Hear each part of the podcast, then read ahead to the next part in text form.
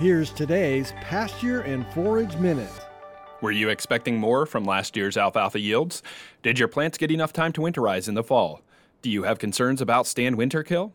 Evaluating your alfalfa stand in the spring is key to planning management and setting expectations for this upcoming year.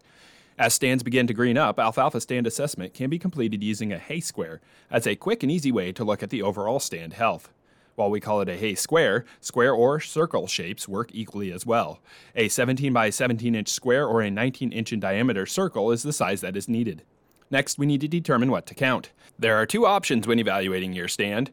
First, by the number of plants per square foot, typically recommended for new stands planted last fall, or second, by the number of stems for established stands. Stem counts will more accurately predict yield compared to plant numbers. However, either method will provide information for making management decisions. Next, pick four to five random areas in your field to sample. Then count the number of plants or stems that will be harvested, typically anything over 6 inches in height, to determine your count. Next, we divide these numbers by 2 to get stems or plants per square foot. For established stands, having 4 to 5 healthy plants per square foot or 55 stems per square foot would warrant a productive and healthy stand. Stem counts below 55 see a significant decrease in dry matter production. For stands planted last fall, you'll see more plants per square foot compared to stems. Remember, a good rule of thumb is that for every pound of seed planted, expect 3 to 5 plants. New plantings that contain fewer than 12 plants per square foot may need to be reseeded.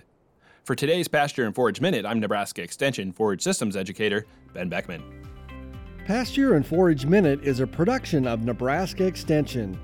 For more information on how your university is serving Nebraskans, go to extension.unl.edu.